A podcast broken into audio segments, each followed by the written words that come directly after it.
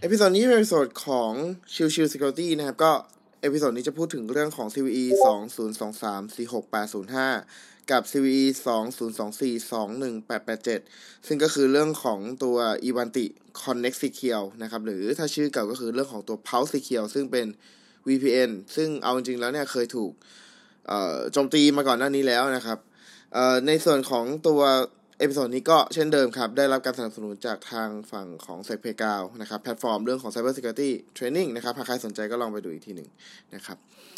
ในตัวของ Ivanti นะครับเอ่อก็อย่างที่แจ้งช่องโหว่ที่พูดถึงมี 2 ตัวด้วยกันก็คือ CVE 2023 46805 กับ CVE 2024 21887 นะครับ ตัวแรกคือ Authentication Bypass นะครับ CVSS score อยู่ที่ 8.2 คะแนน แต่ว่าอีกตัวหนึ่งคือ CVE 2024 21887 จะเป็น Command Injection อยู่ที่ 9.1 คะแนนนะครับระบบที่ได้รับผลกระทบนะครับ ก็คือ i m a t i Connect Secure เวอร์ชันที่เป็น 9.x กับ 22.x ดังนั้นเนี่ย ก็จะกระทบค่อนข้างกว้างเลยทีเดียวนะครับลักษณะของการโจมตีที่ Threat Actor ใช้ในการโจมตีเนี่ย จะเป็นการผสม 2 ส่วนด้วยกันก็คือ CVE 20346805 กับ CVE 2เอขอไป CVE 2024 21887 กับตัวของ CVE 2 0 3 46805 นะครับ ไม่ใช่ 2 0 3 นะครับ 2024 โอเค ทีนี้ถ้าเราดูในเรื่องของตัว payload ที่เป็นการโจมตีเนี่ย ตัวของการโจมตีลักษณะโดยปกติแล้วเนี่ย ถ้าสมมุติว่ามีการพยายามเข้าถึงตัวที่เป็น system เอ่อ slash system information นะครับ มันก็จะขึ้นเป็น4 3 forbidden นะครับ เข้าตรงไม่ได้ แต่ว่าเมื่อเราใช้เป็นไปอ้างอิงกับตัวของ user backup code part นะครับ แล้วจุด slash จุด slash เอาเนี่ย มันจะกลายเป็นว่าเราสามารถที่จะเข้าถึงได้ อันนี้คือพาร์ทที่ 1 คือเรื่องของตัว authentication by pass นะครับสเต็ปง่ายๆมากครับ ก็คือโอเคเข้าตรงไม่ได้ ก็เลยใช้ตัวของจุดๆสลัดจุดสลัดแทน ซึ่งโดยช่องโหว่ปกติพวกนี้ครับมักจะเจอในตัวของพวกที่เป็น Python application นะครับ อันนี้จากตัวของทางฝั่งของ Rapid 7เขามีการพูดถึงไว้นะครับการเป็นงานหนึ่งคืออ่าอันนี้เป็น injection injection part อีกอันหนึ่งคือที่เราจะพูดถึงคือเรื่องของตัว CVE 2024 21887 นะครับ CVE 2024 21887 เนี่ย จริงๆ แล้วเนี่ย ณ ตอนนี้ยังไม่มีการระบุชัดเจนนะครับว่าจำนวนช่องที่ถูกโจมตีได้เนี่ยมีกี่ช่องโหว่ แต่ว่าจากตัวของการรายงานจากทางของทาง Rapid 7นะครับ เขาก็ ยกตัวอย่างมาให้เป็น 2 ช่องโหว่ก็คือ 2 จุดนะครับที่สามารถจำโจมตีลักษณะของ command injection ได้ แต่เช่นเดียวกันครับอย่างที่แจ้งไปก่อนหน้านี้ว่าถ้าเข้าตรงปกติแล้วเนี่ยมันจะต้อง authentication ก่อน แต่เมื่อเอามาประกอบกันก็คือเอามาโจมตีในลักษณะของตัว authentication bypass กับตัวของ command injection เข้าร่วมกันถึงจะสามารถโจมตีใน การโจมตีครั้งนี้ได้นะครับ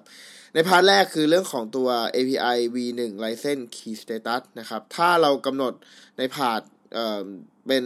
ใส่ command เข้าไปนะครับ ก็จะสามารถที่จะโจมตีได้กับอีกอันหนึ่งคือ API v1 system maintenance archiving cloud server test connection อันนี้ก็ injection แบบธรรมดาง่ายๆเลยนะครับ ก็สามารถทำได้เช่นเดียวกัน แต่ว่าก็ต้องใช้ตัว authentication bypass เข้ามาประกอบ ก็คือจุดๆ slash จุดๆ slash เข้ามาถึงจะสามารถเข้าถึงตัวโค้ดที่เป็น archiving cloud server test connection ได้แล้วก็โจมตีนะครับจากการรายงานของทางฝั่งทางลาปิเซเว่นนะครับ ก็มีแค่ 2 แต่ว่าถ้าเท่าที่ผมดูจาก Twitter เนี่ยเขาบอกว่าอย่างน้อยคือ 5 นะครับ อย่างน้อยคือ 5 แล้วก็กำลังตรวจสอบอีก 2 นะครับ ดังนั้นเนี่ยมีความเป็นได้ที่จะถึง 7 ผาดที่ถูกใช้ในการโจมตีได้นะครับ ดังนั้นคือในพาร์ทนี้เนี่ยต้องบอกว่าการแพชครั้งนี้ถือว่าเป็นแพทใหญ่มากๆ เพราะว่าคือด้วยความที่ก่อนหน้านี้เนี่ยมันมีเรื่อง authentication bypass เอ่อ authentication มาเกี่ยวข้องคือ จะโจมตีได้เนี่ยโอเคมันจะต้อง authentication ก่อนอะความเสี่ยงก็จะลดลงถูกไหมครับ แต่ว่าเมื่อมันไม่ต้อง authent แล้ว คือมันสามารถที่จะเข้าถึงได้เลยนะครับ มันก็เลยกลายเป็นจุดที่ทำให้สามารถที่จะโจมตีได้นะครับ ซึ่งใน part นี้ก็ถือเป็น part ใหญ่ที่ทาง Ivanti ต้องรีบแก้ไขนะครับอันนี้ยกตัวอย่าง payload ของการโจมตีนะครับ เป็นการสร้างตัวของ reverse shell โดยใช้ตัวของ Python script นะครับ ที่เป็นการโยงกลับไปที่ตัวของเซิร์ฟเวอร์192.168.86.43 port 44 นะครับ อันเนี้ย เราสามารถ inject ตัวของ command ได้เลยจากตัวของ path อย่างที่เห็นกันก็คือตัวของ license key status แล้วตามด้วย command นะครับ ซึ่งเมื่อโจมตีสำเร็จก็จะเห็นว่าเราสามารถที่จะยึดเครื่องตัวของทางฝั่งอีวันติก็คือตัวของ VPN Server ได้เลยนะครับ จากการโจมตีครั้งนี้นะครับ วิธีการเช็คเรื่องของ vulnerability นะครับ ก็อันนี้ผมเอามาจากทางฝั่งของ Watch Town นะครับ ก็เป็น อีกรีเสิร์ชอีกที่หนึ่งนะครับ จริง ๆ Watch Town ผมคิดว่าเขาเจอตัวของช่วงโหว่ก่อน ตัวเราไปเซเว่นแต่ว่านั่นแหละเราไปเซเว่นอยู่ดีก็ปล่อยเอ่อตัวของ PLC ออกมาเลย ก็เลยกลายเป็นอ๋อโอเค เราก็ได้รายละเอียดนะครับ วิธีการเช็คในตัวของว่าแมชชีนได้รับมีผลกระทบหรือไม่ไม่มีผลกระทบนะครับ ง่ายๆ ก็คือเรื่องของการใช้ curl command ไปที่ผ่านนะครับ ซึ่งอันนี้ผมกำหนดไว้แหละไอตัวที่เป็น bookmark นะครับ ถ้าสมมุติว่า เจอว่ามีช่องโหว่นะครับ มันจะขึ้นเป็น vulnerable เออเป็น forbidden 403 forbidden แล้วก็ response body เป็นศูนย์แต่ถ้าเป็น not vulnerable ก็คือไม่ได้รับผลกระทบเนี่ย ตัวของ response จะเป็น43 forbidden เหมือนเดิม แต่มันจะมีตัวของ HTML body กลับมาด้วย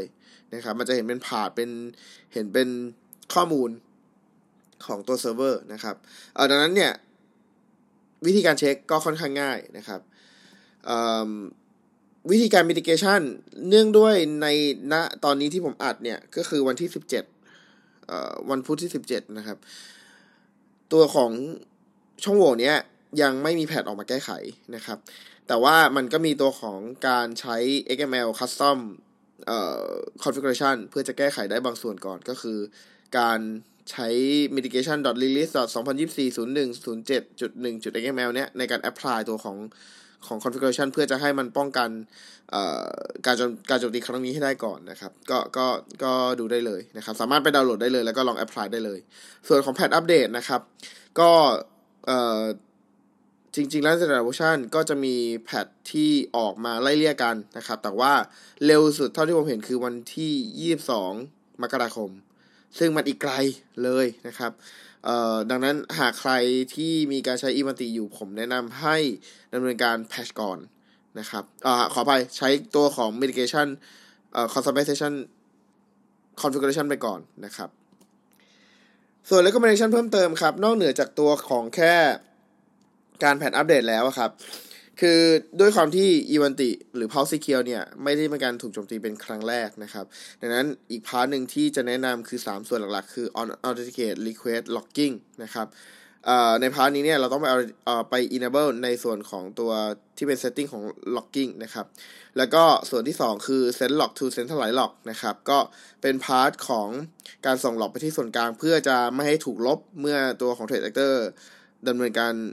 โจมตีและยึด ตัวของ VPN ไปได้นะครับ ส่วนที่ 3 คือใช้การเอ่อ schedule integrity checker tool integrity checker tool เป็นเครื่องมือของทาง Ivanti เองนะครับ เขาจะเป็นเหมือนกับเป็นฟีเจอร์หนึ่ง ถ้าเรา enable ตัวนี้มันจะคอยเช็ค ซึ่งเราสามารถกำหนด interval ได้นะครับ ว่าจะเช็คตัวของ system เนี่ย ว่าตัวของระบบ system นั้นถูกการแก้ไขไหม ในทุกๆกี่นาทีนะครับ เราสามารถใช้ integrity checker tool ตรงนี้ได้นะครับซึ่ง part นี้ก็เป็น part ที่สำคัญเช่นเดียวกันในการรับมือ เพราะว่า จากตัวของทางฝั่ง Volexity นะครับ ที่เป็นเจ้าแรกย้ำว่าเป็นเจ้าแรก แล้วผมรู้สึกว่าขอบคุณเขามากนะครับ เป็นเจ้าที่ออกมาเปิดเผยในเรื่องของการที่